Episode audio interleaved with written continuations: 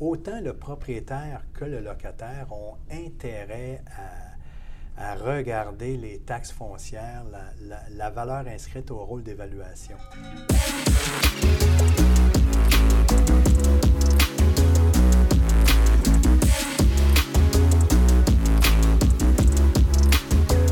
Bonjour, je suis Florian euh, Leterrier, courtier immobilier commercial chez P M M L, et aujourd'hui j'ai le plaisir euh, d'accueillir Pierre-René Perrin, donc, qui est directeur en fiscalité municipale chez Gamma.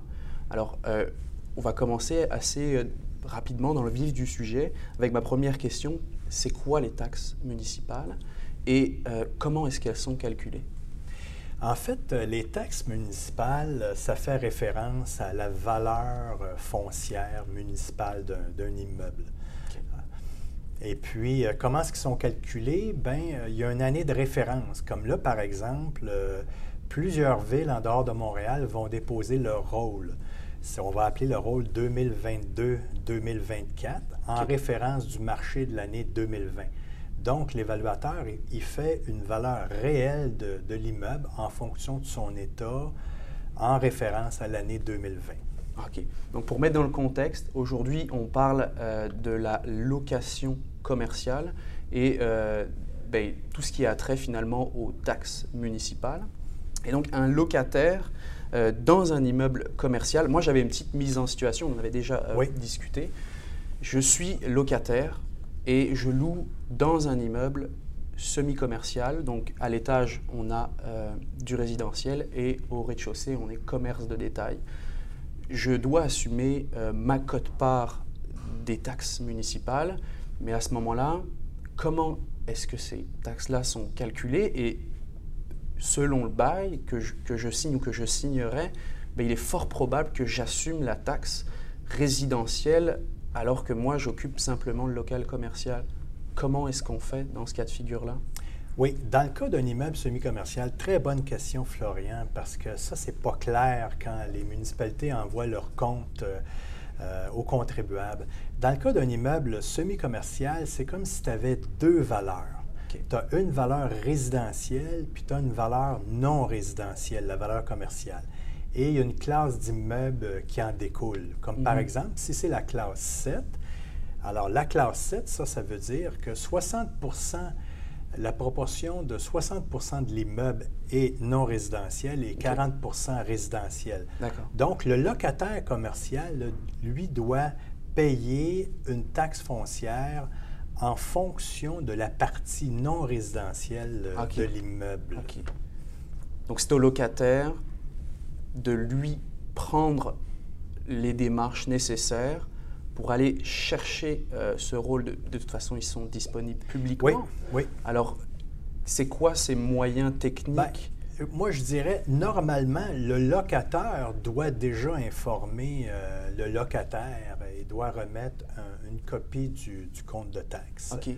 Euh, oui, le locataire peut aller chercher des informations sur le site Internet euh, d'une municipalité.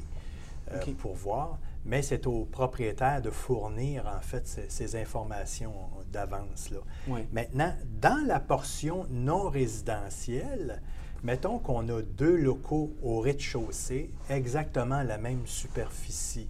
Alors là, à ce moment-là, on peut utiliser la, la part proportionnelle du locataire va être cinquante pour cent. Oui. Mettons qu'on a au rez-de-chaussée deux locaux de trois mille pieds carrés chacun. Mm-hmm. six mille pieds carrés au total, donc la, la, la part proportionnelle, ce qu'on appelle la quote-part, ouais. devrait être de, de cinquante pour cent. Mm-hmm. Dans ce cas-là, c'est un cas facile. Ouais. Mais si dans un immeuble commercial ou un immeuble semi-commercial, on a un rez-de-chaussée commercial et un deuxième étage commercial, mais mm-hmm. qui n'offre pas les mêmes services au deuxième étage. Okay. Mettons, euh, Florian, on, on a un deuxième étage qui est loué vingt dollars le pied carré parce qu'il n'y a pas d'ascenseur pour y accéder. Okay. Alors qu'au rez-de-chaussée, on a un local commercial qui est loué trente, quarante, cinquante dollars le pied carré parce que c'est un beau local vitré avec une entrée euh, universelle. Donc, la valeur locative est différente au deuxième étage et au, au premier étage. Mm-hmm. Si les deux locaux sont de la même superficie, dans un cas comme ça, étant donné que la taxe foncière est basée sur une valeur, une valeur réelle, mm-hmm. bien, la, la, la part proportionnelle du deuxième étage ne devrait pas être de cinquante pour cent. Non, oui, elle devrait oui. peut-être être quarante pour cent. En ce qui a trait aux, euh, aux taxes foncières, les taxes foncières doivent faire, doivent, il doit y avoir un article particulier qui doit traiter la contribution des taxes foncières dans un bail commercial. Ça ne devrait pas être considéré comme un loyer additionnel. OK. Loyer additionnel, ce sont des frais d'exploitation. Mettons le chauffage. Peut-être que le chauffage au deuxième étage puis au premier étage, c'est le même, c'est le même, la, la même dépense pour le propriétaire, mettons, dans, dans un cas d'un local chauffé.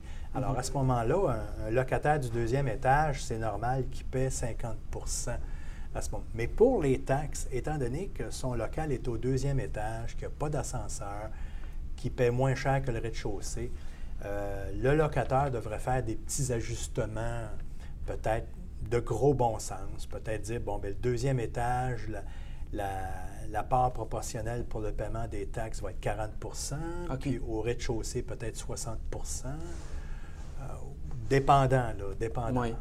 Ça m'amène justement au bail, puisque on voit qu'un petit peu tout est négociable finalement. La seule limite qu'on a, c'est un petit peu la créativité. Évidemment, c'est un commun accord avec le, le propriétaire. Finalement, le propriétaire lui-même pourrait aussi alors contester ces taxes-là?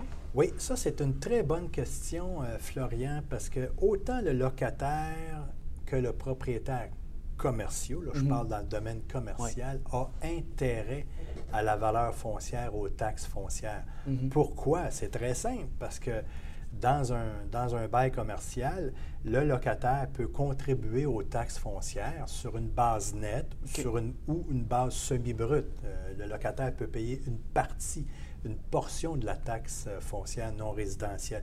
Ça dépend de la nature du bail, ça dépend le type euh, d'immeuble. Donc, si on a une évaluation qui est erronée au rôle d'évaluation ou une classe d'immeuble, souvent, ce n'est pas tellement la valeur inscrite au rôle d'évaluation, mais la classe d'immeuble qui fait référence à une mauvaise proportion de la valeur non résidentielle de l'immeuble. Okay. Donc, autant le propriétaire que le locataire ont intérêt à... à regarder les taxes foncières, la, la, la valeur inscrite au rôle d'évaluation. La problématique est la suivante, Florian, c'est que tu peux signer un bail en cours de rôle d'évaluation. Oui. Puis là, présentement, en dehors de Montréal, il y a plusieurs municipalités qui vont déposer un rôle d'évaluation. Québec, euh, Sherbrooke, euh, euh, Laval, euh, Longueuil. Attention! Il y a des, des municipalités qui ont demandé une permission de reporter le dépôt du rôle, manque de personnel. OK. On en est là. Alors, il faut vérifier vraiment auprès des, des, des municipalités. Donc, tu peux signer un bail cette année, la ouais. dernière année du rôle triennal deux mille dix-neuf deux mille vingt et un, okay. avec un montant de taxes à payer. Puis là, tu peux avoir une forte augmentation au prochain rôle d'évaluation ou un mauvais classement, c'est-à-dire la, la classe d'immeuble, au lieu d'être euh, six, elle va être déposée à sept. Donc là, à ce moment-là, il faut se garder euh, une, une marge de manœuvre pour pouvoir contester euh, la taxe foncière, parce que ce n'est pas le propriétaire qui décide de la taxe foncière, c'est la municipalité. Donc, à ce moment-là, euh, le propriétaire a intérêt, à ce moment-là, à contester l'évaluation. Le locataire aussi peut le faire en vertu de la loi de la fiscalité municipale. Si un individu a un intérêt dans un immeuble, donc payer des taxes au propriétaire, c'est ce qu'on appelle avoir euh, un intérêt. Donc, le locataire aussi peut contester l'évaluation municipale. Mais ça peut occasionner euh, une problématique, une relation entre le propriétaire et le locataire. Parce que je sais que beaucoup de propriétaires mettent une clause dans le bail commercial qui interdit aux locataires oui. euh, souvent de faire ça. Une demande de révision. Bien, ça, c'est une clause abusive. Parce okay. que la, la loi de la fiscalité municipale est très claire. Elle dit toute personne qui a un intérêt, un locataire commercial, un créancier hypothécaire, un copropriétaire peut contester l'évaluation foncière. Donc, euh, mais, d'autre part, il faut que le locataire et le propriétaire fassent front commun quand vient le temps de, de contester une évaluation municipale. C'est préférable. Pourquoi? Parce que Le locataire, lui, n'a pas accès aux états financiers du propriétaire. C'est confidentiel. Oui. Okay. Le locataire, lui, là, tout ce qui l'intéresse, c'est son local commercial. Il connaît sa, sa part proportionnelle à payer des taxes puis euh, des frais, c'est tout, mais il ne connaît pas. Il connaît, il n'est pas supposé de connaître euh, les modalités des baux de, okay. de, de ses voisins. C'est confidentiel. Donc, c'est sûr que quand un locataire fait une demande de révision, l'évaluateur municipal n'a pas accès aux états financiers. Mm-hmm. Donc, à ce moment-là, par contre, l'évaluateur municipal, lui, peut avoir des données sur la, la propriété. Mais c'est pour ça que c'est mieux que le locataire et le locataire fassent front commun okay. pour faire une demande de, Donc, de révision de l'évaluation foncière ou de la classe d'immeuble dans le cas d'un immeuble semi-commercial. Okay. Donc, on comprend que si dans le bail que j'ai signé ou que je vais signer, si je vois que je n'ai pas la possibilité de pouvoir contester ces taxes-là, déjà, c'est un... C'est un problème majeur là, ou qui va se présenter dans le futur ben, effectivement. Pour renégocier ces termes-là. Et euh, également, j'avais compris qu'il y avait euh, une demande de révision qui pouvait être faite, mais jusque quand? Donc c'est ça la, la question suivante. Jusque quand on peut euh, réviser, dans le fond, euh, ces nouveaux rôles-là? Parce que vingt vingt-deux, vingt vingt-quatre, qui va être le prochain rôle vingt-deux vingt-quatre. Okay. vingt-deux vingt-quatre pour plusieurs municipalités en dehors de Montréal. Alors, je les répète, Laval, Longueuil, euh, Sherbrooke, euh, Québec, Trois-Rivières sous toute réserve. Donc, renseignez-vous. Alors que Montréal va plutôt déposer son rôle qui va être effectif au premier janvier deux mille vingt-trois. Okay. Donc, à Montréal, présentement, là, on est en... En deux mille vingt et un, tu ne peux pas contester ton, ton évaluation foncière ou ta classe d'immeuble. Mais par contre, étant donné que beaucoup de municipalités ont déjà déposé leur rôle à, au, à l'entour de la mi-septembre deux mille vingt et un, bien là, les contribuables peuvent déjà vérifier leur, leur valeur puis leur classe d'immeuble et peuvent contester immédiatement. Maintenant, attention! On a jusqu'au trente avril de la première année en, année en vigueur du rôle triennal. C'est-à-dire, dans le cas, mettons, prenons Laval, mm-hmm. Québec, euh, Sherbrooke, un propriétaire ou un locataire, s'il a le droit de le faire, peut faire une demande de révision avant le trente avril. Donc, mais faites-le pas la veille du trente avril, parce que vous allez déposer une demande de révision sans expertise, sans analyse. Donc, c'est le temps maintenant de regarder si la valeur réelle de, inscrite au rôle est bonne, mm-hmm. et surtout la classe d'immeuble dans les cas, dans les cas d'immeubles semi-commerciaux. Mes gains les plus importants, euh, Florian, euh, en termes de taxes foncières, c'est dans les immeubles semi-commerciaux. Okay. Euh, parce que euh, la différence entre une classe sept et une classe six est substantielle. Donc, parce que, euh, je veux dire, au lieu de considérer un immeuble commercial ayant une proportion non résidentielle à soixante pour cent, elle passe à quarante pour cent. Mm. Alors, imagine, et la taxe foncière non résidentielle à Montréal et dans les plupart des municipalités au Québec, c'est trois à quatre fois plus élevé que la taxe résiduelle ou la taxe résidentielle. Okay. Alors, te rends-tu compte, Florian, euh, le, le fardeau fiscal, autant pour le locataire et pour le propriétaire quand les locaux sont vacants? Parce ouais. que quand les locaux sont vacants, moi, je constate que c'est une injustice fiscale là, avec ce système-là. Là. C'est que le propriétaire dépense. Est obligé de, de payer la, la taxe la foncière taxe. non résidentielle, même s'il n'y a aucune activité dans, dans son local commercial. Alors, c'est une injustice fiscale qui a engendré la, la création de cette taxe-là euh, non résidentielle. C'est incroyable. Surtout pour ça là, que je pense qu'on doit faire appel à vos services. Est-ce que j'ai plusieurs fois entendu euh, classe six, classe sept, oui. classe huit? Oui, classe huit. Euh... Comment est-ce qu'on… Bon, écoutez, il y a quelques indices euh, visuels euh, qu'on qu'on, qu'on peut faire. Je vais, je vais donner quelques trucs, là. Si vous avez un immeuble semi-commercial avec, euh, mettons, euh, trois ou quatre locaux commerciaux, puis un logement au deuxième étage, bien ça, ça veut dire que quatre-vingt-cinq pour cent de la valeur, elle est non résidentielle. Donc, ça a du sens. OK.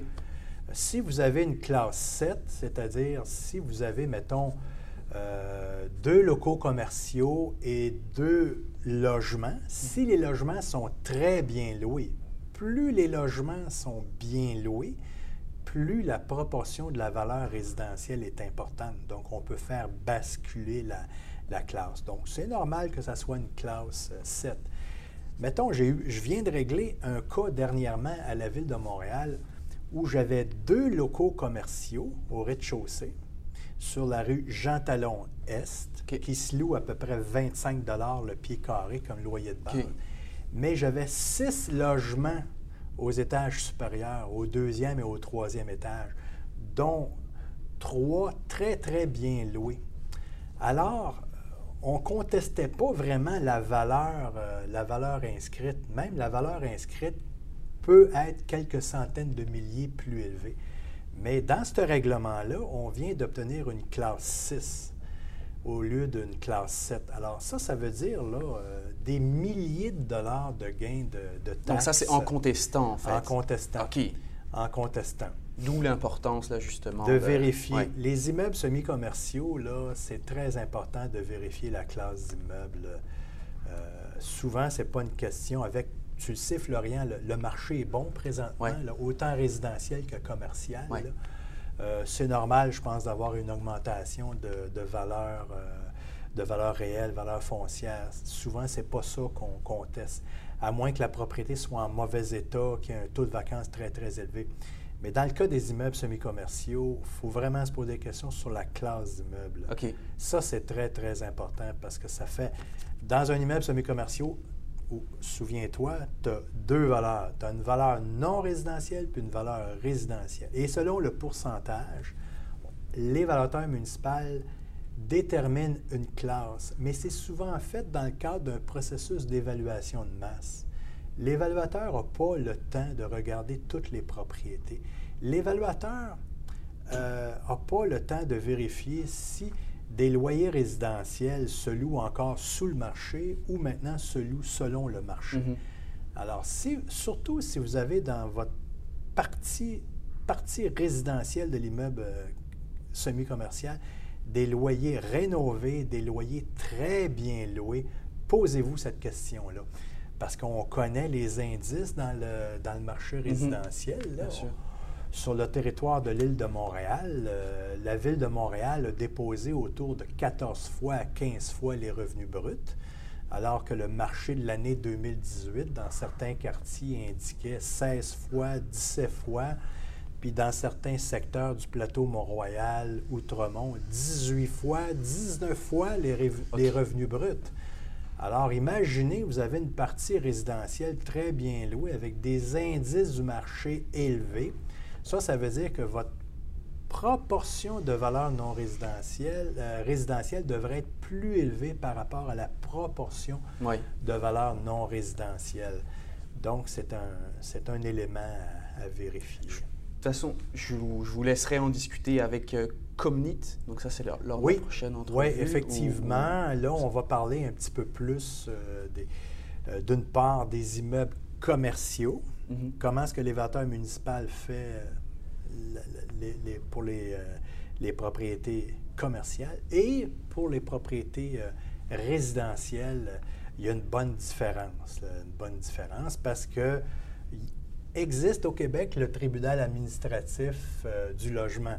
Oui. Donc, pour la partie résidentielle, mettons pour la partie résidentielle d'un immeuble semi-commercial, l'évaluateur doit retenir les loyers contractuels, qu'ils soient sous le marché ou au-dessus du marché.